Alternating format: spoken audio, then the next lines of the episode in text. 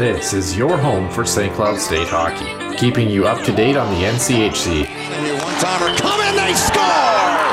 Ripped in! A bomb from Perbix!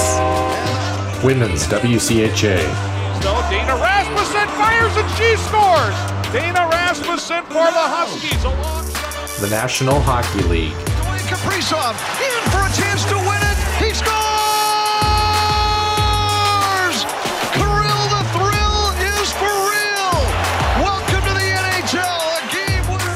and everything from the state of hockey. St. Cloud Cathedral is now 42.6 seconds away from wrapping up the school's first ever title. Welcome to the Huskies Warming House Podcast Den.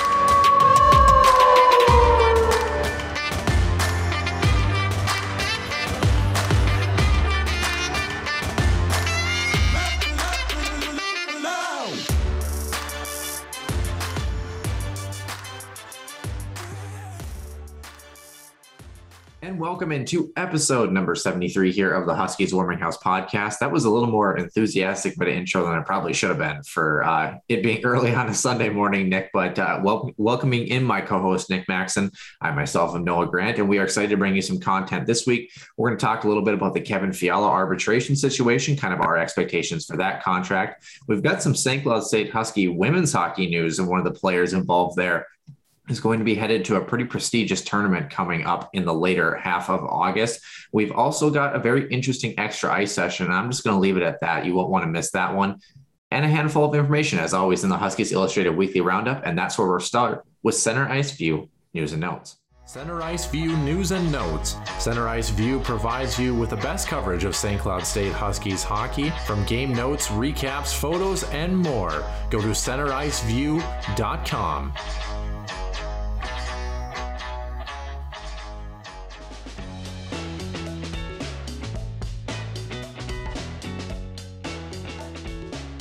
All right, Noah. So the Center Ice View Huskies Illustrated Weekly Roundup. Uh, you know, as we're getting closer uh, to fall here, Noah, there's there's no question that you know everybody's mind is on the Delta variant and potentially what um, that may cause as far as maybe interference into some activities. Now, as you know, uh, it's about six weeks away now that most NHL camps uh, will begin, and even just uh, in the next couple of weeks for uh, the women's hockey fit. The women's worlds are coming up here on August 20th. Uh, but, you know, as far as the Delta variant is concerned, it's actually caught the attention of the National Hockey League so much uh, that they've done some essentially some moratoriums, and uh, basically they are not being allowed right now to mingle with fans uh, as the uh, Delta variant continues to spike across the United States. Uh, so right now, the league actually sent a memo to all 32 teams, and uh, the league has now prohibited all corporate charity and a community-based fan interaction. Um, and the disallowed activities include speaking engagements, autograph sessions, handshake lines, and fist bumps. And um, for those around Minnesota, I would say you know, th- this definitely affects one particular event, uh, especially that's the Beauty League uh, that's uh, taking place over at Edina. And one of the cool things about that, uh, Noah, for those who haven't checked it out, is you know it, it's well known what the event is for. You know, 15 bucks to get to three see three hockey games. Um, a lot of the pros, uh, local or have made Minnesota the home for the summer, all come out to see. But more importantly, is the players themselves, uh, you know, very fan interactive. They, they, they love to shake hands, especially with the kids and out the Zamboni door. And then they have outside the arena roped off where you can actually go in and get autographs. And so, unfortunately, with this now uh, new standard here for the National Hockey League, you will no longer be able to uh, uh, get close to the fans anymore, which is kind of kind of uh, just not fun, right? Uh, in other health-related news, So of course, still the saga with Jack Eichel and the Buffalo Sabres does continue to uh, go on here. Now we're into August. of course, medical professional Dr. Jed uh, Prusmack, who has maintained that the surgery would be the best option for Jack Eichel to return to full health. Uh, has not been, uh, I guess, traded because of this, uh, as far as we can say. Also, probably due to the high asking price, also from uh, GM Kevyn Adams. But so far, uh, for Eichel, again, no really end of the health saga as we now approach here uh, mid August, which is pretty insane. Yeah, it's always tough to see a player's health kind of, I don't want to say put on the line, but, you know, kind of on the line, for lack of a better term. And then, as you mentioned, uh, the Beauty League as well. Also, um, anybody who's covering it, I know our friend Kirsten Kroll is down there as well. Any media now has to wear masks on top of that as well too. So a lot of pieces in place, but I can understand where the NHL uh, is positioning their players and their assets, unfortunately, and hopefully. We can all get through it, do our part, and get some NHL hockey rolling. Really excited for this season to get started. Uh, speaking of the NHL season starting, um, and amidst our report of Evander Kane and his illegal gambling potentially and him throwing NHL games, um, the NHL has released that they they are going to conclude their findings by training camp, but some San Jose players hope that Evander Kane isn't there, which is kind of interesting. After a 49 point pace in 56 games, the Athletics Kevin Kurz said that several teammates do have an uneasy relationship with Kane, uh, saying that he's often late to practices and games, he violated team rules, um, and often without punishment. And for those of you who don't know in the NHL, a lot of times even things as simply being five minutes late to practice means that you might not play the next night. I mean, it, it's it's that serious. So the Hockey Diversity Alliance also placed the Sharks forward on leave last Tuesday. Uh, in happier news, Vezina winning goaltender Marc Andre Fleury, who we reported on last week, he's finally made up his mind. With one year left on his deal, the 36 year old was unsure about moving to a new city after being traded from Vegas to Chicago. Um, and a week ago, he finally announced that he was set to suit up for the club after posting a 928 save percentage and six shutouts in 36 games last season. Kind of interesting to think about that. Uh, as you look back, didn't realize he had that good of a season. But boy, um, I think it was his first Vezina too, which is kind of shocking. But uh, um, best of luck to him in the Windy City. It's, it's interesting too, you know, as we, we talk about the Marc Andre Fleury situation, uh, especially how that the whole news percolated to him and how essentially the, the trade call hadn't even been completed with the the, the central uh, central office, and uh, it was kind of leaked on social media. So I kind of, I, and I know that uh, the ever famous agent Alan Walsh, uh, hmm. you know, took to uh, the social media by storm to uh, to let folks know that uh, that probably that shouldn't have happened. But uh, it's interesting, you know, Flores, you know, Chicago intrigues me, and we can probably talk a little bit this uh, about this maybe next week. But Chicago's kind of an interesting team with some of the moves that they made in the mm-hmm. offseason, mm-hmm. with some of the uh, players that went out, also some players that came in. Uh, Chicago could be a, a, team to kind of watch here a little bit. Uh, obviously, still not uh, sure of the health of Jonathan Toews just yet, uh, but some interesting signings and uh, certainly, some other news surrounding Chicago has uh, more and more uh, things around some other situations continue to come through. But uh, we'll talk about that a little bit later in the show. You know, speaking of you know things around the NHL, you know, the last couple of weeks here, you know, obviously big free uh, frenzy of signings as the NHL free agency door open. But let's last week a little bit more calm down. I think most teams have spent the money that they have allocated. A lot of the big uh, names are off the board as far as being signed or being traded. Uh, but also couple of new homes here around the NHL here as they still continue to have some free agents still out there.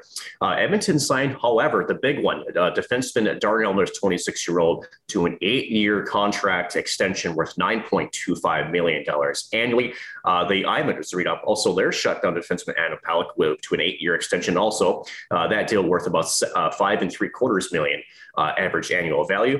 Tomas Tatar uh, kind of a uh, you know a sniper, but a talent, but not really consistent. He found a new home with New Jersey Devils. I think that's a really solid pickup there mm-hmm. uh, by that team out east. Uh, two year, nine million dollar total package for him, and then also Edmonton after acquiring uh, Warren Foegele also did get him extended with a three year pact as well. Uh, Seattle getting also some of their players from the expansion draft, as well as some of those trades also signed to uh, extensions and deals too. Vince Dunn, two year deal worth $8 million. And then also former Minnesota Wild forward Marcus Johansson, uh, one year, also $1.5 million with the Kraken. Uh, after spending 36 games here in a wild sweater. Although uh, a lot of his season, though, again marred by injuries, uh, club had also adjusted 250,000 from one season newly acquired a goaltender Phil Grubauer six year deal because of the CBA requirements to make sure that it's not backloaded. Uh, so uh, at the end of the day, again, some signings, but uh, again, more so on the extension front and no big really player movements as of yet. Uh, and I'm wondering, Noah, too, uh, before we get into uh, some less bit of news here, you know, as we talk about the Islanders still haven't uh, signed Zach Parise, and I'm wondering now that Adam Pelech's number finally in, I wonder if we're going to start to see some of those other guys be signed, including Zach Parise. His name's been linked uh, to them pretty much all summer, uh, but still no contract for the former Minnesota Wild forward. Yeah, it'll be interesting to see where he ends up. Um, it's always interesting if you ask me, um, because I like to use that word quite a bit, but it truly is intriguing um, to see where where he's going to end up and more specifically at what price point and in what role. I mean, I was going back and watching some video actually um, of Zach Parise um, back in his New Jersey Devils days and just seeing, you know, how much more fleet of foot he was and, you know, him as a younger man and stuff. And just interesting to see the, the, you know, the transgression that happens with you know the aging in the NHL and that process and the wear and tear on the body. Uh, to quickly wrap things up, speaking of our Minnesota Wild, um, not Zach Parise though, they have a contract update of their own as the as the team has filed, like we mentioned, for arbitration with streaky scorer Kevin Fiala. A neutral arbitrator will decide the amount that Kevin will be paid, where Fiala can then choose that amount for one or two years in his deal. A one year deal leaves him as a restricted free agent, a two year deal as a UFA. His hearing is August 17th, but a deal can still be done before then. The 25 year old had 40 points in 50 games last year. Pretty good season for him. Finally, ESPN has hired the fiery former bench boss John Tortorella as a studio analyst, uh, known as a figure vocal for uh, quote saying it like it is. I think that's probably the easiest way to put that. Uh, the former 2008 TSN in studio broadcaster. Don't really remember that too much. Uh, he brings two Jack Adams awards as the NHL's best coach, a Stanley Cup championship in 2004 with Tampa Bay, and 673 wins across 22 seasons with Tampa, the Rangers, Vancouver, and Columbus. And uh, real quick on that too, Noah, uh, could you imagine an ESPN segment with John Tortorella and Stephen A. Smith? Could you just imagine what that might sound like? Oh gosh, those are those are a couple of uh, opinionated gentlemen that uh, if you get them talking hockey, that would be I think must see TV. Yeah, but I think the difference is when you're talking John Tortorella, I actually respect John Tortorella's uh, opinion. So, but fair enough. yeah. Anyway, so yeah, that will do it for our, our Huskies Illustrated Weekly Roundup. Also, you know, before I close out the roundup, if you made it this far, um, how are how are people liking the weekly roundup? If you're if you're a listener on the show, especially if you're on Twitter, how do you like the weekly roundup? Um, I actually, when I listen back on it, I kind of like it. I think it's a nice little wrap up of what things are going on during the week. But who knows? Maybe all of you hate it. So we haven't heard anything either way, and we'll be curious to know your thoughts as we move into the regular part of the show.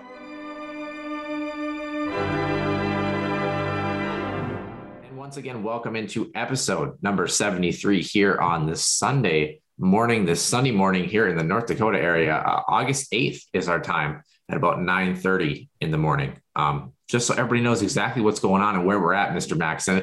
Um, I'm doing all right. How are you doing uh, in your neck of the woods? Uh, it's raining in our neck of the woods here in the Twin mm. Cities. So some much needed rain. Uh, my goodness gracious, it's been a, a very dry summer. So getting uh, last couple of days have had some some good rain showers. So it's a, it's a welcome sign, right? Uh, other than that, been all right. Um, still can't believe that.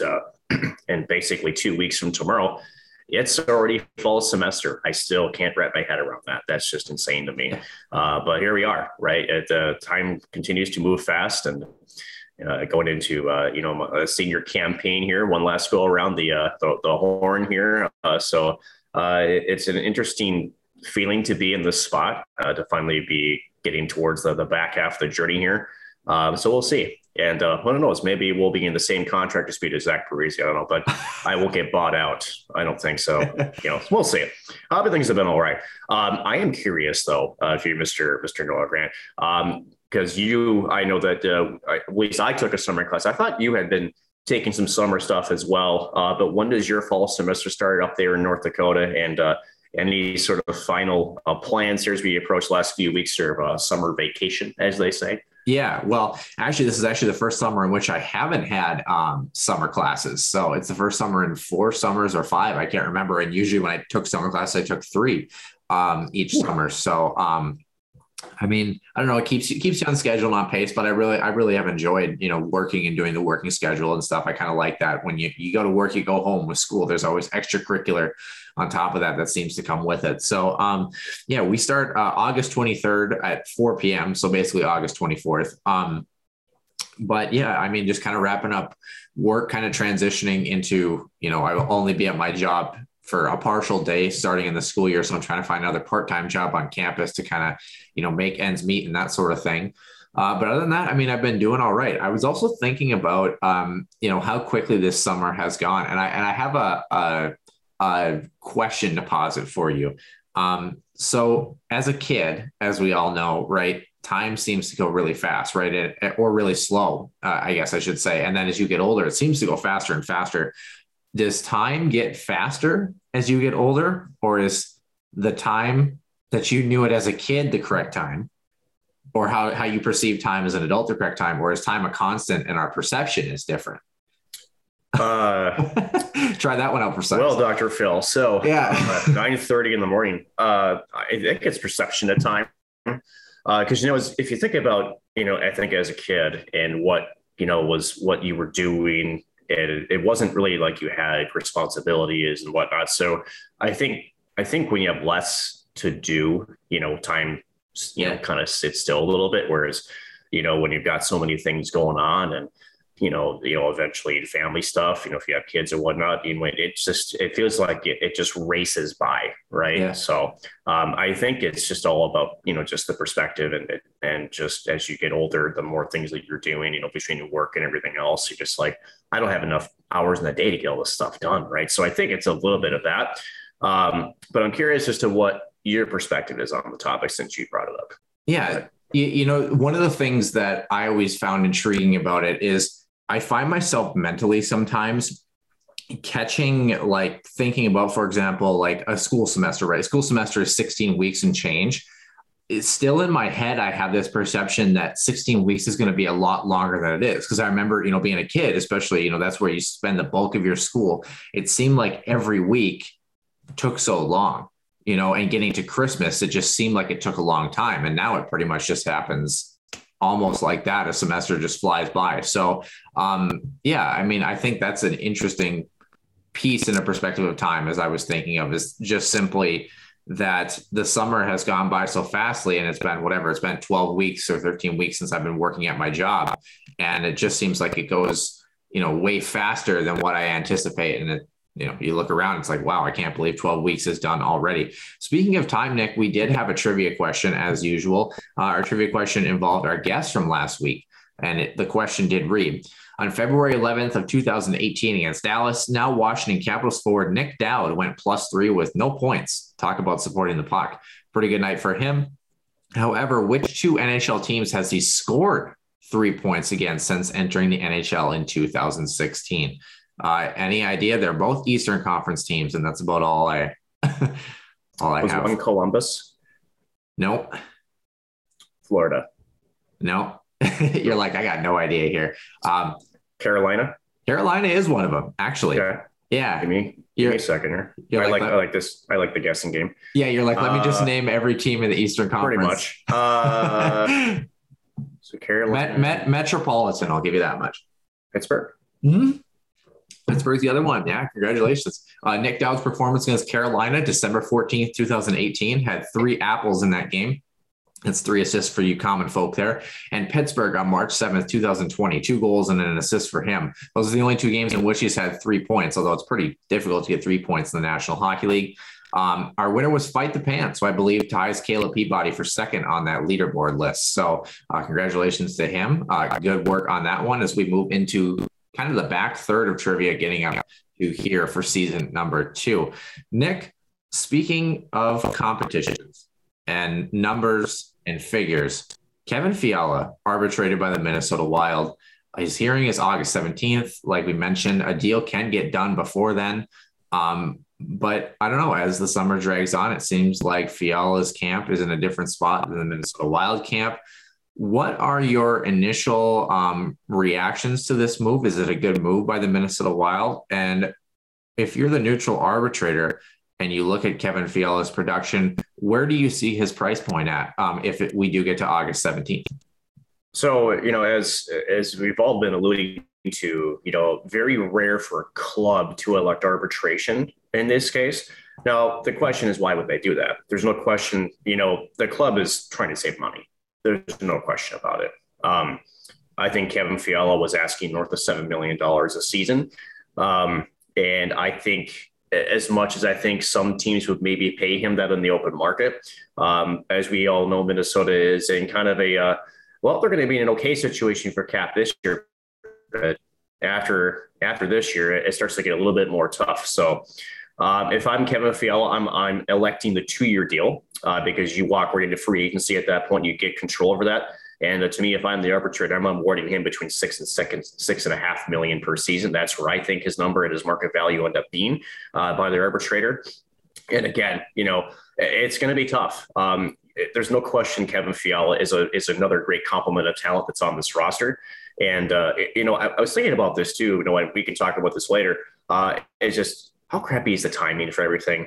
Yeah. With Minnesota, I mean, honestly, we'll leave it at that. Um, but yeah, no, that's that's right. Predict uh, Fiala to kind of come into, um, and I do think it'll be an arbitrator that does ruling uh, does rule on the contract situation. I, I just have a hard time believing that the team and the Fiala would get to a resolution before, especially when the team's electing it. Uh, but I'm kind of curious as to your thoughts on, on Fiala uh, being, you know, essentially before Kaprizov came over, he was, you know, the the big skill guy that came into the lineup, and now you got two for sure. Um, so as far as where do you see his uh, value, and do you think he looks a one or two year uh, prognosis for his contract? Well, when you talk about timing, how Minnesota sports is that that we finally get two guys that are, you know, potential game breakers and we can't we don't have either one of them locked up now.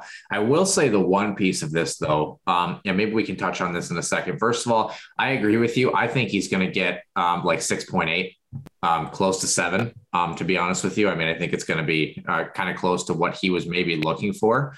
Um, and a two-year deal sounds about right. Um, it'd be kind of interesting to see. Um, but my, my, bigger my bigger question, to be honest with you, uh, you know, if you're Kevin Fiala it, and Kirill Kaprizov for that matter, a lot of talk has been made, um, kind of in the hockey world, the Minnesota Wild world, that these guys don't want to be here. You know, they're dragging this out because they want to screw the team over. I I have a hard time seeing it That's this way. laughable. You That's know, laughable. You know, I have a hard time seeing it that way. The the other the other thing that I have difficulty seeing too is that I think back to the William Nylander situation where he didn't get a contract until December. Like we're not at that stage yet, and people really like William Nylander because he's actually, besides the first half of a year in his deal, he's really lived up to that contract and he's really earned it quite well. Um, I, I just, I mean, how do you, how do you see that that process playing out because we are in August. I know the off season has been a little bit shorter where whatever it is, you know, six weeks, seven weeks away from camp starting up. Obviously, Minnesota wants to get these guys locked up. I I just have a hard time believing that these two guys are doing this out of spite and this and that. And it doesn't make them assholes for exercising their rights to try to get the contract that they're looking for. Yes, I mean, at some point, is somebody going to have to budge? Obviously. But I mean, if you think about it, I mean, most hockey players, if they're lucky, retire at 35, 36 years old, and they're trying to pay their way through the rest of their life, getting a contract that most of us could only dream of. So, I mean, I mean, what are your what are your thoughts on this one? Do you, do you blame them, or is it just kind of what it is? So, let's address the first thing, right? Uh, the fans who are saying that, I hate to say it, but they're driven only by fear. They're they're driven because in their minds, you sign day one of free agency or the minute that the season flips over, if you don't sign, you don't want to be here. And that's an utter horrendously surface level argument. I hate to say that because it is. Um, no, and you're absolutely right. You know, as a player, your job is to make the most money that you can while you can play, right? Um, just ask Shea Weber right now. Let's just say that he was in a contract year.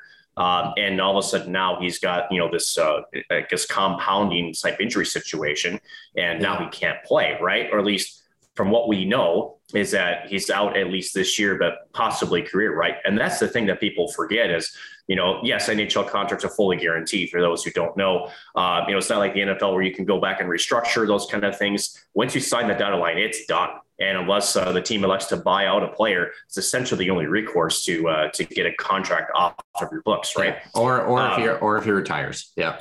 Right. So, but at the you know, but going back to you know the point with, with these two, you're absolutely right. Uh, you know, the at the end of it, the team felt okay with Fiala. Okay, they're going to exercise their arbitration rights because I think in the GM Bill Guerin's mind is you know, hey, yeah, he's asking for north of seven. And he knows, especially with the first domino, we talk about the Parise, the Suter buyouts. He knows that he's got to project what his roster may look like essentially even starting next year, right? You pro- you probably project your spending for three, four years out, right? And there's no question when he presented this idea to buy out both these guys that that was some of the numbers that he projected, right? So with Kaprizov, though, it is about who's going to budge first, right? And with the William Nylander situation, uh, yeah, that was a player that was going to, he knew what he was worth and he was willing to wait to get that. The, the issue with Minnesota is, and now league wide is, you know, there is a flat cap. There is with Minnesota specifically, there's going to be some, some cap recapture things coming along. And there, I think if I'm Bill Guerin, at some point the next i would say two to three weeks i've said this before at some point someone's going to have to come to the table and say let's get this thing done. Because the one thing you don't want to do is to have somebody sit in the shelf um, be you know during training camp and then eventually into the season. Uh, then you're then you can we can start having the conversation of okay yeah i get he's trying to get paid but what where's the end goal here? And it's not one player. It's not all the GM. It's a little bit of both, right? You know, it takes two people to to come to terms and, and sign a deal, and so, an agent on top of that too. Right, and so and as it's been what you know, again, Kaprizov has the same agent as Artemi Panarin, and, and the the connection that fans are making is um, well, you know, yeah, he got into a short term deal called, you know, was it Chicago slash Columbus? And then he went out and signed his big white contract with the Rangers. So they're putting the cart before the horse. And I understand, like, you don't want to lose this player. We've waited six years after we drafted him in the fifth round to get him over here and to see him go by, right? Um, I, I, don't get the sense. I, I, I, get the sense Kaprizov wants to be here, but again, he knows what he's worth and he knows what he wants, and he's willing to you know, to play the, you know, the, the tug of war game to see if he can get that full of what he wants. And he has every single right as a player to do so. It's a complicated process. And it, at very, t- at times it's delicate, right? Because you don't want to, as either side, you don't want to, you know, cave too early you also don't want to push too hard either right? Like it's a it's a very intricate process to get a contract signed especially with a player of this caliber. Uh, and for minnesota wild fans i get it. You're, you're being patient. I get that you know this looks one way but i am with the as long as there's talking and as long as there's you know a conversation to be had it's going to be fine. Yeah. You know and I've said this a couple times on social media, and I don't think people get what I'm saying. Um, shocker, right? I don't get what I'm saying half the time. Um, but join the club. but when when you look at you know the time period in between now until training camp, yes, at some point, like you mentioned, as you kind of push into like the end of August, you know, pushing into September, that's where things really do need to start to ramp up. But I mean, at this point, my overarching question is what's the rush? I mean, he's not. Right. We're we're not going to lose him from playing in, in, the Minnesota Wild Summer Classic in the tail end of August. Like we're not we're not playing games. You know, we want to get him into training camp and make sure we have him signed by then. Yes, talks are going to continue and discuss and uh, accelerate as need be. But at the same time, it's like we're in the off season. It, regardless if he gets seven million dollars a year tomorrow or if he gets it on September sixth, what's the difference? He's he, he's getting his contract. As long as he gets his contract, it's just part of the process. Right. And I would challenge those who who, who have been so focused on this delay. What if GM Bill Guerin just caved to Kaprizov's deal? Let's just say it's nine and a half or ten million dollars for three years. Like let's just say that you know he kind of panics and decides I just want to get him signed no matter the cost. Um. That could be a bad thing too, right? Because again, you know, as a GM, you've got a whole contract list of players. You also, again, as we mentioned, you can't just look at this season's numbers. You've got to look at projections for next year, especially with the salary cap and everything else you're dealing with, dead cap and, and beyond. So, you know, you don't want to just do a knee jerk reaction either. You know, you're, you're trying to get the best value for your player that you have. And the best part is, again, Noah, he's under team control. He is under team control. It's not like somebody can swoop in and, and, and yeah uh, and sign him. And again, the the I think at least recently, I haven't heard much about the the Russian argument. I know on this show we've been we've been laughing at you know as, as sort of that that possibility, just you know from multiple different standpoints. But uh, again, I, I see a resolution coming with Kaprizov, but again, folks, just keep just keep being patient; it'll get done.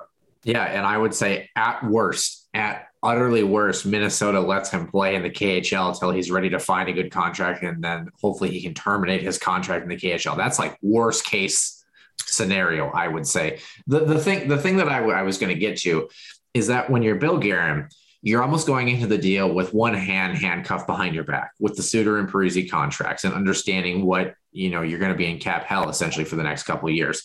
The other piece of this is too is when you talked about filling out a roster similar to a, the Toronto Maple Leafs are actually a really great example of this. Finding a way to fill out a roster with players that fit the bill in that particular moment, but also are cost effective.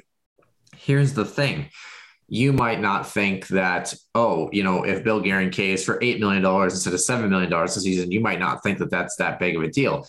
But let's put a hypothetical out there. Let's say in 80, 82 games, Alex Goligoski puts up 48 points this year. And Minnesota wants to resign him at $2.2 million annually, but they don't have that extra $1 million to throw his way, they lose a good defenseman who has really helped alleviate the Ryan Suter situation that hopefully was going to come back to Minnesota. So you are thinking long term about, I mean, yes, you want to play, pay the player what he's worth. I mean, I shouldn't say you don't want to, but you likely will. But you also are trying to bridge the gap between playing a paying a player an amount that they're comfortable with while also surrounding him with other players who, let's be honest, there is a bit of an ego piece in there and a bit of a argument from agents and talking about contracts and looking at identical players around the league and saying this is what I'm worth based on X, Y, and Z. So there's so many factors that go into it beyond you know just a player saying oh i'd like x number of money it's i'd like x number of money because i played this way i provide this for the team these are services that i essentially offer that you won't find almost anywhere else and this is what i provide to the team and the team on the other side is saying okay, we love how you can do that, but we also have you slotted in with this player and this player, and our cap hit is here. How do we make this, you know, in between where everybody is happy? And truthfully, it it's very rare that both parties walk away from the table 100% content with the deal that ends up getting done.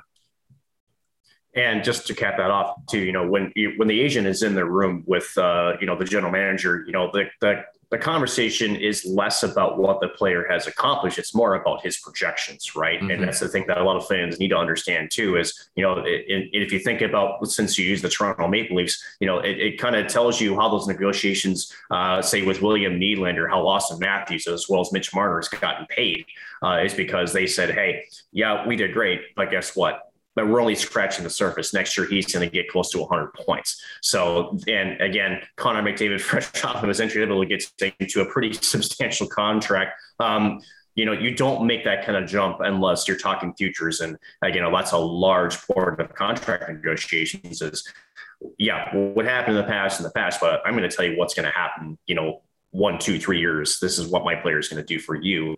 Um, and you, this is what's going to cost you. So, yeah, it'll it, it'll it'll come to a head. I mean, we'll have a point at you know here hopefully within uh, the next month, month and a half, where we're going to have the answer with the Kevin Fiala situation. The latest we're going to have an answer is August 17th. So, um, you know, or shortly thereafter. So, um, Kevin Fiala is going to be in a Minnesota Wild sweater. It doesn't mean that he doesn't want to be in Minnesota after that time. And you know what?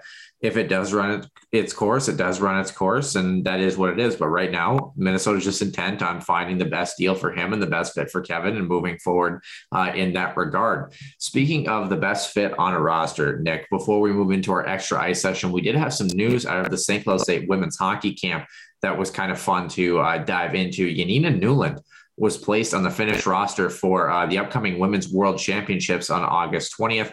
Uh, really excited for her. She played 34 games in her career with the Finnish junior team. She has 14 goals and 11 assists for 25 points uh, in that span. She did lead the Huskies last year uh, with seven goals and in 86 total games as a St. Cloud State hockey player. She's got 46 points, good for just over half a point per game in her career. So the 2021 Women's World Championships, August 20th through the 31st, Winsport Arena at Canada Olympic Park in Calgary. Uh, Nick, you've got no see Jenniina Nylund play or Neeners, as a lot of the players and coaches call her. Um, what were your impressions of this announcement, and uh, what does Jenniina Nylund bring to this Finnish roster as they head to the Women's Worlds?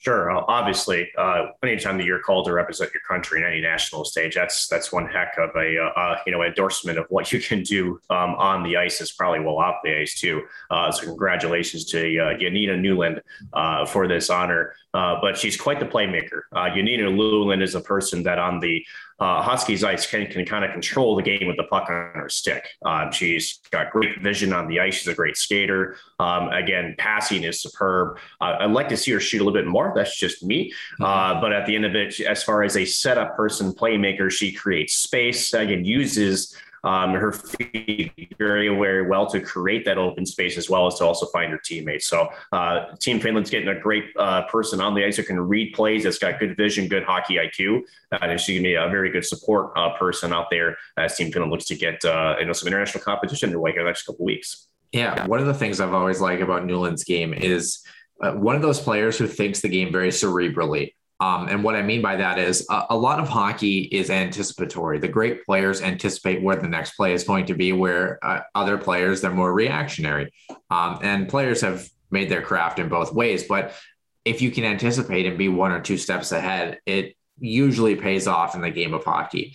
And I noticed with Jenniina, her positioning and her anticipation of where she thinks the play is going to be. And even if the play doesn't exactly unfold the way that she anticipates. She's put herself and her body in a in a good enough position where she's able to then react to that play even if it didn't go the way that she had expected. And because of that she's able to be around the crease. She's able to score goals. She's able to pick up loose pucks. And defensively she's also really strong as well. Um, really the complete package i would say. Obviously she's looking to kind of increase her ceiling and become better and better um, as she moves into her final years um, as a St. Cloud State Husky. But overall, I mean, a very impressive player. Really came into her own, I thought, the season before and really had a great year and now has continued that trend and looking to, I think, if anything, have a great tournament, soak in the experience, and bring that experience back to a Huskies group and be um, an upperclassman and a leader um, you know, for this St. Cloud State group, knowing that you've got a couple of games against some of the best players in the world under your belt and translate translate that into some really good WCHA play. And as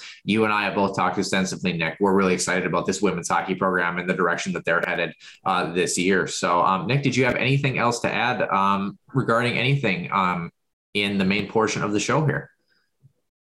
No, I think we've covered it all. Um, I think the big conversation is yet to be had, as we say. Yeah, I don't know if it's that big, but uh, yeah, we're going to head over into the extra ice session. We're going to reveal exactly what the heck we're going to be talking about in just a few moments.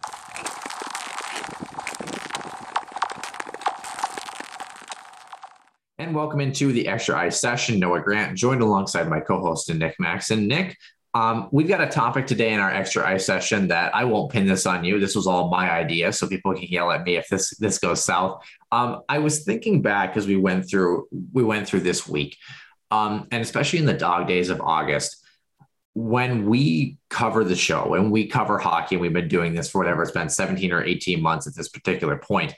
Um, and especially as you get into you know you go from high school to the division three to the division one level to the ahl to the nhl it gets more serious and more political as you move up and the stakes are a lot higher and a lot of people like to engage and invest in that whether it be social media whether it be covering the teams themselves or you know being a part of the team and I think that it's easy sometimes, especially when we talk about, for example, the Kevin Fiala and Kirill Kaprizov situation, to get bogged down in the nitty gritty and the politics of hockey, especially professional hockey. And sometimes I think it can be difficult to kind of go through the grind and kind of wade through some of the difficult or, you know, disgruntled conversations that a lot of people have. And it made me go back, especially this week, to think about why do we why do we do this show? Why do we cover hockey? What makes you enjoy the game of hockey? Like when you when you go through, you know, listening to all the things go on about the Kevin Fiala situation. When you come home at the end of the day why do you turn on the hockey game on TV? What do you miss about it? What what kind of reinvigorates that love of the game that you had as a kid for hockey? Um, and I have a list of a couple of things, but um, going back to your childhood, back back when they used you know frozen horse biscuits as the puck, um, and you had an upside down cane for a stick. What uh, you know what really brings you back to that childhood love of hockey um, in the midst of sometimes the the wild conversations that we have on social media or otherwise. You know, it's funny the catch 22 that you're describing, right? Because hockey is, especially when I think back to, you know, my younger days back in the Stone Age, um, you know, the camaraderie that you create. It's, it, it's, it's weird to think that, you know, for a, a, team game like this, uh, you know, it's all about, you know, you're the 20 guys that you're playing with, and it's a very tight knit community.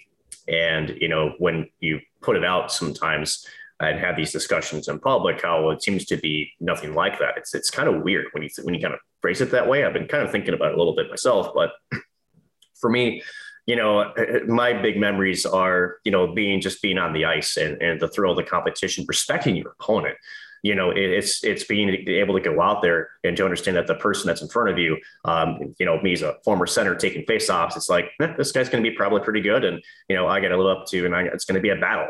And I think especially when you watch the Stanley Cup playoffs, and after a you know a six seven game series, and you know the you know these two teams are going at it, you know, they're physical, they're you know, but then you go through the, the handshake line and you know there's that mutual respect of this is a very tough game to play because it requires a lot of mental um, toughness. It requires physical toughness. It requires um, iq it requires you know a, a, good cerebral mind to play it at that level right? So everything happens so quick and it's that combination of skills both mentally and physically um, and the speed at which you have to do it all um, that I think, you know, just when you take a step back and you go, holy heck, you know, this is, it, it's, it's quite the combination because if you look at other sports out there, okay, baseball, you know, a lot of it is in the head, right? A lot of it is, especially in your batter's box or pitching mount.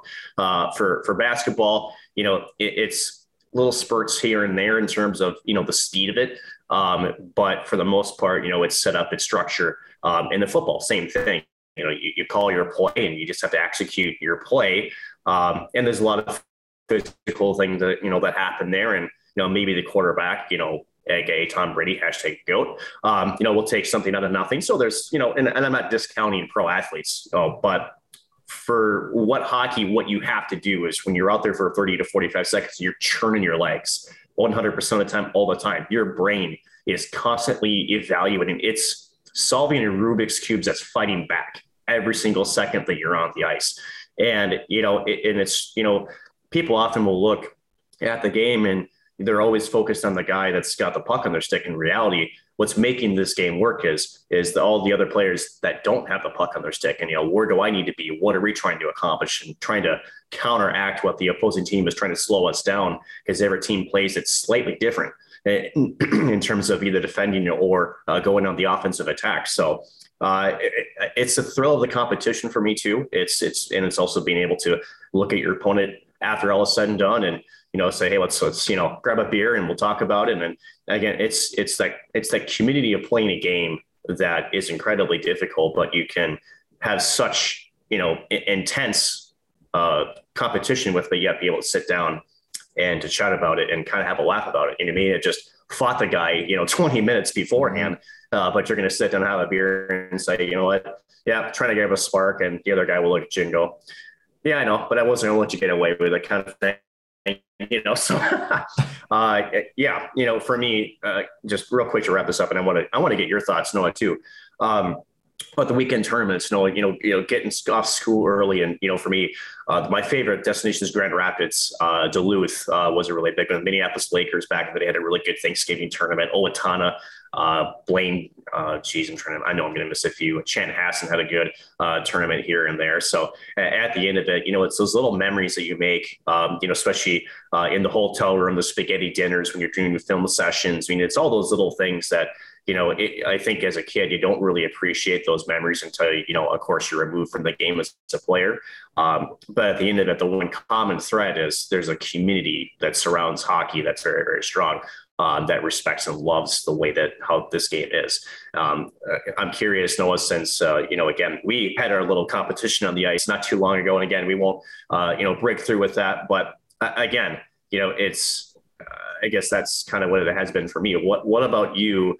When all the world has gone upside down, and maybe it already is. I anymore. um, you know, know, but you know, uh, you know, we, we as humans, we, we, you know, a lot of us, you know, we watch sports. You know, it's a, it's kind of a, a break from reality per se uh, to kind of get your mind off what's happening around you. I don't know if you think of it that way, but you know, I guess what's been the attraction for you in the game of hockey, um, especially growing up in the, you know the boondocks out there in mm-hmm. North Dakota, where you know, you really didn't know if the, the kid next door, mind you, next door in North Dakota means 10 miles away, um, is playing this game that you are. say 10 miles that, that's not a good day dude. Um but uh um yeah i mean th- there's a couple things that go back for me. Um and i don't i mean people who know me I, I wouldn't call myself introspective by any means but i mean i like to think about things. I guess that's probably this, the easiest way to put it put that. Um but I mean, the first thing you kind of mentioned, I mean, hockey, hockey is a community. Don't whatever you're about to say, don't say it because I can already see, I can see the wheels turning in your head. But um, um, I was, just, I was just saying, your introspective has been ill-advised most of your life. So very much so. Although I did, I, I did text Brett Larson and he told, hey, I hope that I was having a good summer. So we're pretty much best friends now. Um, but anyway, I mean, hockey, the, the biggest That's thing, you, you, know, you've got, uh, you've got a group uh, and a community that really, it is a small knit community. You probably know somebody who's played or played against or played with the guy that you're playing against. They played in a league that you know where you had a buddy from. It's always tight knit that way. Um, I always like the idea that for three hours um, or so, you you had the chance to influence people's perception of you or your ability, um, regardless of if you had a great day, a bad day, whether you ate right, whether you didn't eat right. You know, in three hours in a hockey game, you could influence what was happening around you. You know, on the ice. Um, road trips, as you had kind of mentioned, uh, road trips are amazing and so many, so many memories playing mini sticks in the hallway. Um, even like simple ones just with my parents, like going, you know, and doing top dog camp and like Brainerd and stuff like that and Breezy Point and being able to kind of go on a road trip, check out the cabin and that sort of thing. Um, the other piece of that too, that might kind of sound kind of silly. Um, is like my dad grew up playing Minnesota high school hockey, and there's no secret that Minnesota high school hockey is better than North Dakota hockey, um, just in scope and sheer whatever. Um, but like I always imagined myself as a kid from North Dakota, and my dad, you know, would always went to the University of Minnesota, would always talk about Minnesota hockey. I always imagined what it would be like to go play hockey in Minnesota. I know that sounds super weird because you're probably just like hockey in Minnesota was just me going to school and then going and playing hockey. But like for us, there was always kind of this aura around Minnesota high school hockey and thinking about what it would mean to play for like Edina or something like that, or, you know, play with the Nick Bjugstads of the world and be on a team like that, or have a chance at a state tournament at the Xcel Energy Center. Um, and I know Minnesota kids think about that too, but it was always kind of the extra icing on the cake for us too. Um, and kind of being like, being naive to thinking that you were better than you were. Like every high school game, you know, we treated it like it was a Stanley Cup final game. You know, we were trying to, you know, eat right and get up right in the hotel room and this and that. Um, and like as a kid, all the NHL games, right? They always had this aura around them. And the college games, if you went to go watch, you know, um, the University of North Dakota play play somebody in Ralph Engelstad Arena, it was still a crazy atmosphere to be a part of. Um, and every time that I had like dreams as a kid, even though I didn't like the University of North Dakota, I always imagined playing for them just because of the facility and the experience that I had experienced while I was there. Um, and you always thought that you were better than you were. And then you get older and you see, and this is, you know, not a bad thing, but like, for example, we had Nic Dowd on last week and you realize Nic Dowd is just a stand up guy that you might hang out with in the street versus as a kid, you'd look and be like, oh my gosh, this is Nic Dowd, or oh my gosh, this is Mikko Koivu. This is this is the guy. And you realize that they're just dudes playing hockey. But as a kid, you have this different perception of what these superstars, um, you know, look like. So those were big for me. I love the smell of a hockey rink, especially an old Canadian bar. When you go in there, you can smell the smell of the Zamboni and all the fuel that they use. It probably gives like kills your brain cells, but I always love the smell of it. Um, good rink food on top of that, you know, popcorn, shrimp, anything good, especially they do it right up in Canada when it comes to rink food. They do a great job. Uh, and the last thing that really really kind of brings me back to the, the, the love of hockey. Um, my dad, I think, sees sees the game way better than I ever did. And he still does. I mean, he's one of those guys that he watches the game on TV and he'll say, he'll say, Oh, you know, this, this, and this. And then five seconds later, the announcer will say the exact same point. You know, he's just one of those guys that, you know, everything he says is just on point. Um, but I mean, he spent, we had a lake and a pond outside our house, and he spent year after year making a rink on the lake and then we moved over to the pond and he built up the snowbanks with the you know with the tractor. He would flood the ice and then he would put he actually built he bought two essentially telephone poles and put lights on the top of the telephone poles and ran cords from those poles all the way up to the shop up at the house so that we could come out and skate at night on the pond and stuff like that. And he did it for whatever it was. I mean i played for 20 years but he did it for probably 13 14 years until i was old enough you know in high school And I just think about that. It's like, you know, the dedication that this guy had. You got to remember when I was a kid, uh, he would carry me in all my gear, kicking and screaming out the door when I was three, four, five years old. I didn't want to go to hockey at all. And now I'm so, so grateful that he was able to provide that opportunity and help me stick with it because it's been arguably, you know, the best things. I, w- I was always, for some reason, I was always Michael Peca in game seven of the Stanley Cup final trying to score the game winner because I had a Peca blade. I had a, had a um, composite shaft and a wood blade, a wood Peca blade. And I always, um, always wanted to be him. So, I mean, those are kind of some of my memories. And I always have to think back, back on that. Um, I think the, the final piece that I'd like to add on this and get your perspective, Nick, um, you know, I get it. Everyone wants the Huskies to do well. Everyone wants the Minnesota Wild to do well. Everyone's a fan of something. Every every team,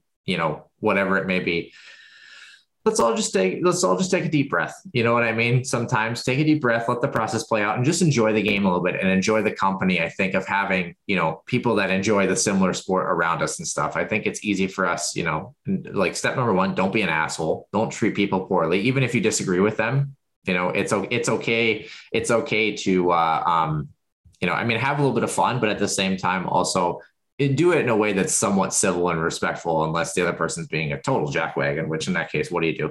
Um, but I mean, Nick, what are your thoughts? I mean, what would you say to people, you know, who they love the game, they have a passion for the game like we do, but sometimes, you know, when you look at the Minnesota Wild and Kirill Kaprizov takes two extra days to sign than you thought he would, how to tell them to just kind of, kind of keep the fires dampered a little bit um, and just come back to the roots of the game.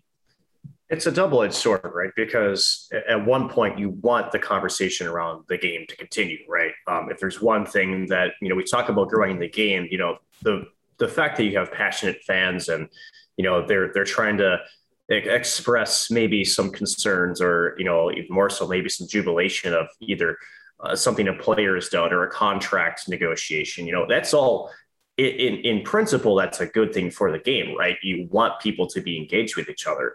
Um, you know, I think it is difficult in our perspective, Noah, that uh, at least you know from recovering the especially the NHL the last you know almost now 14 years and you know getting to meet many many people players coaches GMs uh, and having conversations I think there's a little bit more of an in-depth understanding with you know not only the mentality uh, of some of these players people that are in the game. You know, we're, I'm definitely not saying that we can think for them or putting words in people's mouth, but you know, when you've been there, done that, or have had conversations with these guys, and a lot of these um, are off the record conversations too, right? So you kind of get to know them on a personal level.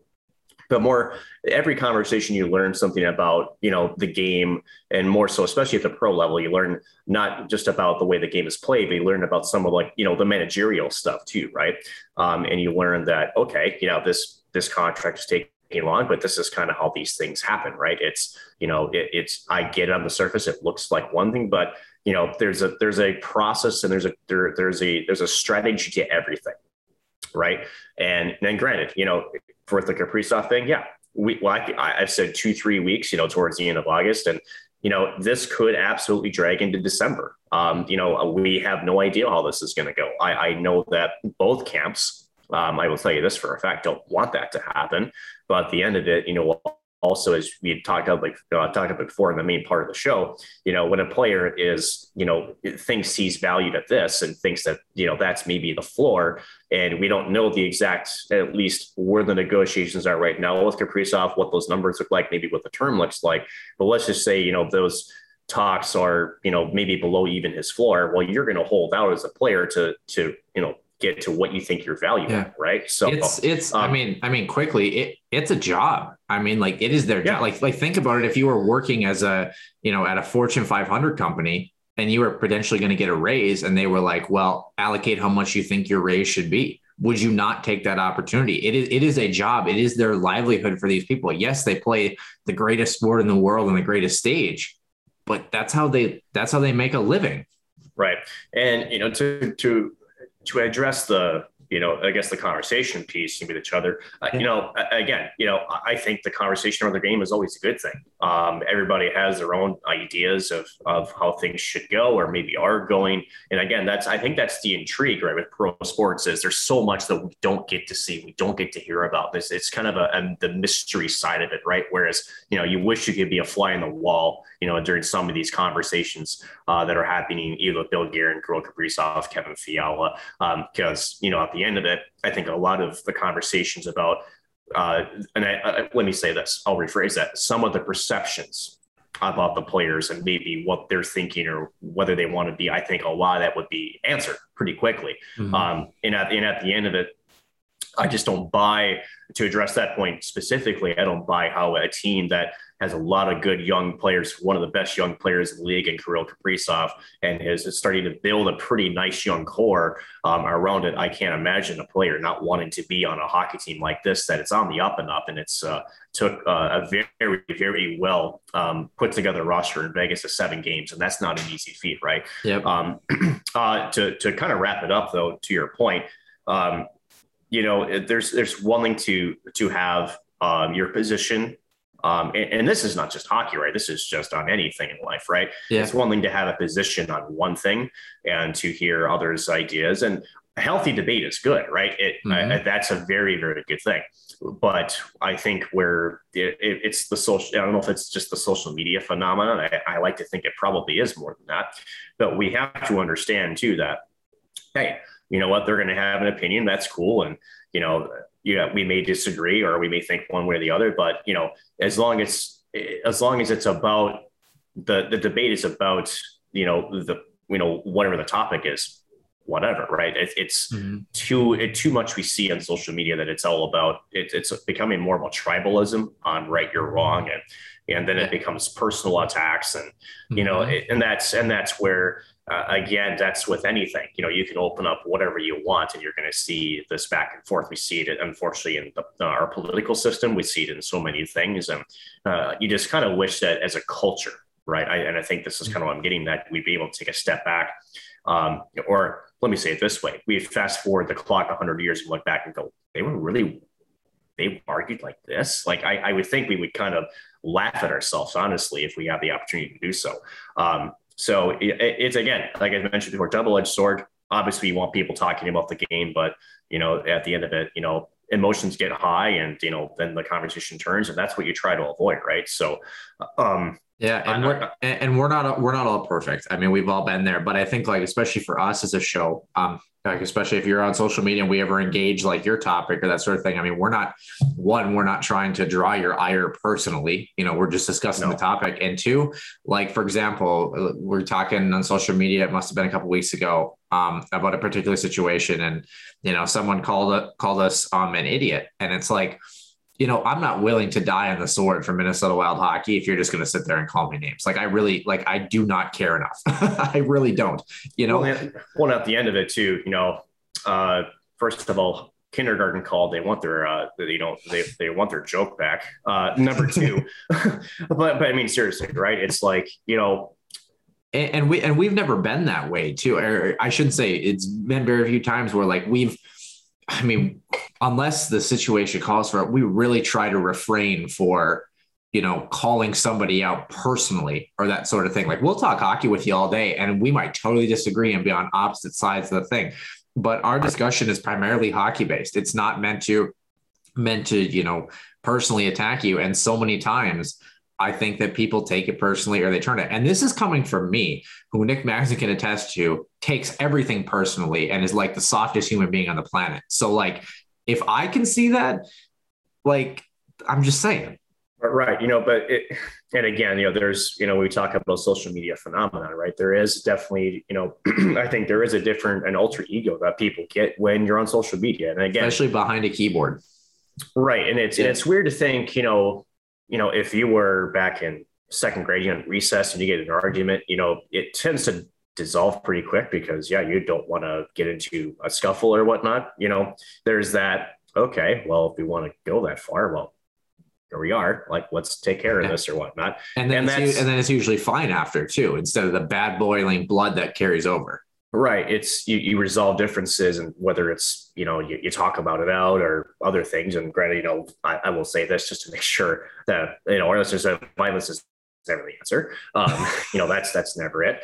Um, uh, we have to hashtag. You know, it's 2021. We have to make sure people understand Yeah. that we're not advocating for that. Um, you know, it- despite the fact that hockey can at, at times be a very physical, violent game, um, but you know that's all within the rules, right? So it's it's in. And, you know, kind of honestly, hockey's kind of like that too, right? That's that's that's the weird part is, you know, I talked about earlier. You know, you there's guys like Ryan, your Ryan Reaves or your your Micheal Haley's that's out there to be a spark for your team, and you know they're they're they go out there they they embrace their role. They're they're and they're also in defending other teammates. And it's funny because you know if anybody has YouTubed you know hockey fights and if, especially if you got you know mics on um, you know they'll fight they'll go down to the ice or the rest will come in and they immediately they're saying hey good job buddy or you know nice fight you know, way to go and it's it's a very it's almost the most Canadian thing to happen honestly like in the Oh, world it's sorry. a very Oh, sorry, I didn't mean to get you uh, on on that, John. Or you just had you know your teeth put back in, but yeah, you know it, it's it's yeah, it, it's weird, right? Because you know they'll go back, they'll you know they'll sit in the penalty box, and you know they're not screaming at each other. They're sitting there, and if anything, they're having conversations like you know I, I think the the one that I love is like, all right, buddy,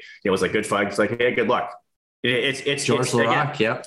George Laraque. Yeah, exactly. So it's like, you know, it, it it's if you know, if social media was hockey, like a hockey game, I don't think we'd have half of the issues that, you know, we Yeah. we think we experience and whatnot, because it's like again, you, you you have to understand why everybody's out there. You understand their role, and again, everybody's gonna want to do different things or say different things, and that's that's great, right? That's that's the beauty of being able to be um, not to get political in here, but be able just to have these open dialogues and um, you know to be have these debates on you know the difference of a team. And again, the cloud of mystery that surrounds the back office, and it's not just hockey; it's you know all the pro sports, right?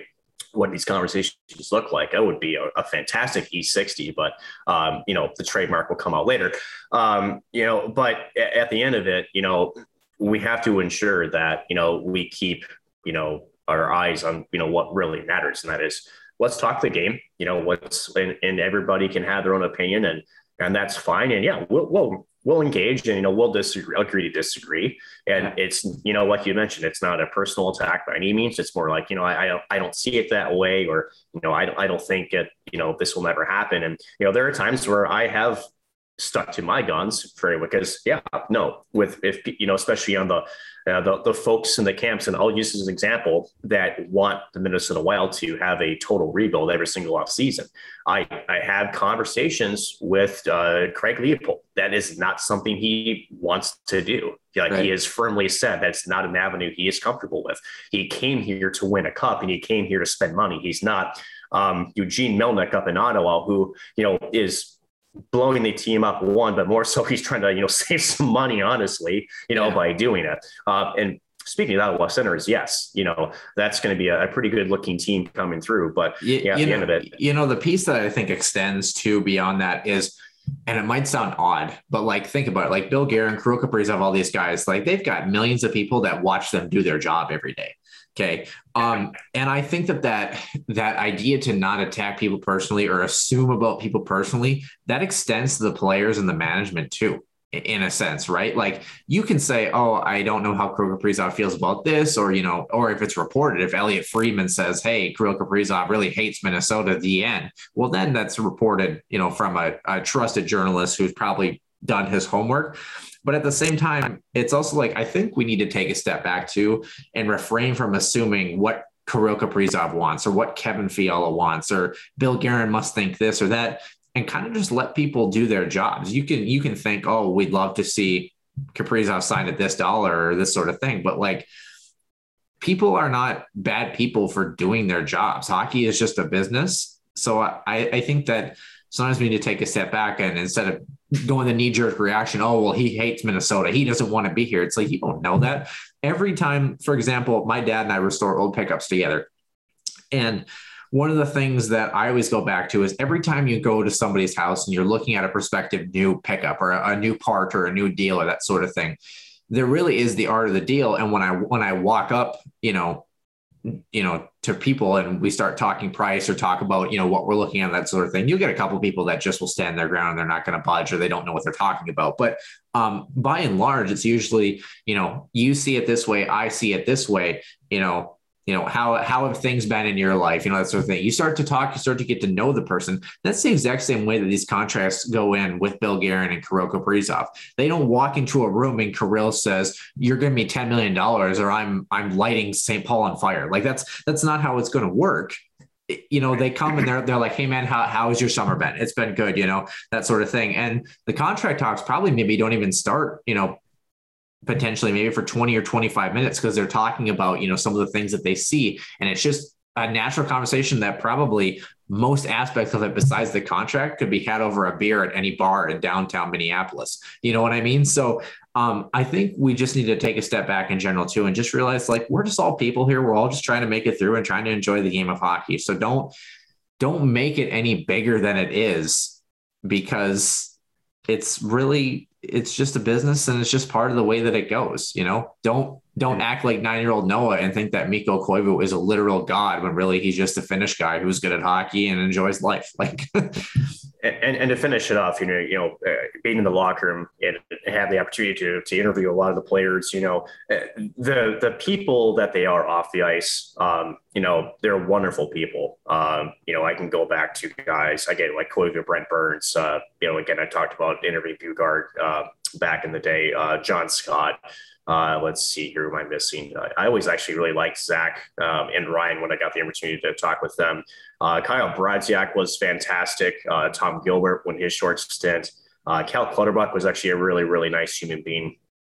Um, in fact, uh, those three guys would often, I'd actually see them almost once a week outside the ice, um, you know, just in, in, different walks of life. And, you know, again, just you quite literally saw them having a beer and was able to actually have a kind of have a beer with them one time um, at an undisclosed location. And you wouldn't, I mean, you wouldn't think that these are hockey players that you know make millions of dollars um, and are out there on the ice. I mean, they were gracious human beings. Um, they love to talk, and you know, it's yeah, we talk some hockey, but a lot of our discussions weren't hockey it was life and it was different things and you know it was their kids and everything else i mean you got to understand these are which means also you know, to, to close this out, you know, nobody's perfect. You know, Bill Guerin may he's going to make make a mistake. And granted, we may look at the Parise inside of the the Suter buyouts right now as okay, well, we're trying to close this one avenue, and he's done that, right? But you know, as we know, that the recapture part, you know, could be very difficult for things moving forward. We don't know what his plan is. as far as you know, we get to the next season, but that's next. So, uh, yeah, you know, that's the thing. People are people. Yeah, it's one thing to stand your ground and say, I believe this player should get X, Y, and Z. It's another thing to stand your ground and then attack people when they come after you or or have a thing. Just yeah, you're gonna meet some people out there that just don't have any civility whatsoever, and you kind of just kind of got to let it fly over your head unless you unless it gets to a point where somehow you can't. Um, but yeah, you kind of you earn you earn your respect in a sense by being respectful to others, if that makes sense. You know, you can say, I this contract was X amount at five years, and you can say, "Oh, I, I like the amount, but it should have been four years." But then just say that.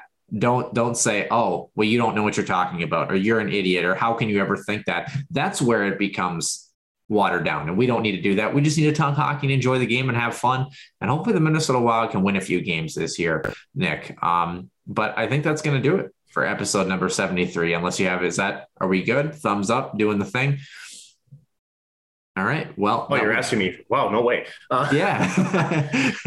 no, you know, and, and again, you know, these are exciting conversations to have. You know, you you have superstar players that are trying to get superstar paydays. And I would say to those, you know, it, it's just my perspective, right? I, I always like to be introspect, you know, I like to be, what's they call it? What's the word? It's Sunday. Objective. The words are not coming to mind. Not objective. Uh, let's say I'd like to I guess, in the moment, right? Where I think three, four years ago, we would kill for the opportunity to have superstar talent and having contract negotiations. like, you know, like, you know, back then, you know, there just wasn't that one talent that you looked at on the roster and said, you know, that was like, uh, okay, you know, this team is all right, but there's nobody that's, you know, you know the the superstar. And here we are, and we, you know we possibly have two of them, and you know it's a it's great. It's great to be able to sit here and debate, and you know how long you know their contract's going to be, their bridge deals and whatnot. That's a fantastic problem to have, in my opinion. Yeah. Um, I'd rather have this conversation and this you know debacle, if you want to call it, of you know where the numbers going to end up versus going well. The team is signed. Uh, they've already got 20 men on the roster, and yeah, there's I mean there's some people exciting, but. eh, Yeah. see what And- happens, right? So And, and you know when it when it when it goes back to the love of the game of hockey too, I can think of nothing better than being whatever I was back in 2010 or 2011, watching really bad Minnesota Wild teams, sitting inside on a blustery winter day with a cup of hot cocoa in my hand, watching them on TV. You know, like that's that's still happiness to me. Always is, always will be. Um, and that's what I think we need to just get back to is yeah, you might not like so and so's new contract, but guess what? They're on the ice. So hopefully they score tonight. Hopefully they do well, you know? So what else can you do? But that will do it for episode number 73. Um, working on a guest here for the Healthy Scratch interview segment, hopefully for this week for episode number 73. But as always, catch us for episode number 74 on Sunday in the den.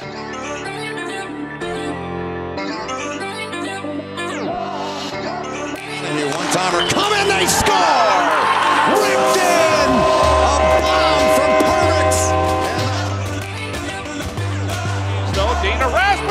Fires and she scores. Dana Rasmussen for the Huskies alongside. Dwayne Kaprizov in for a chance to win it. He scores! Kirill the Thrill is for real. Welcome to the NHL. A game winner. St. Cloud Cathedral is now 42.6 seconds away from wrapping up the school's first ever title.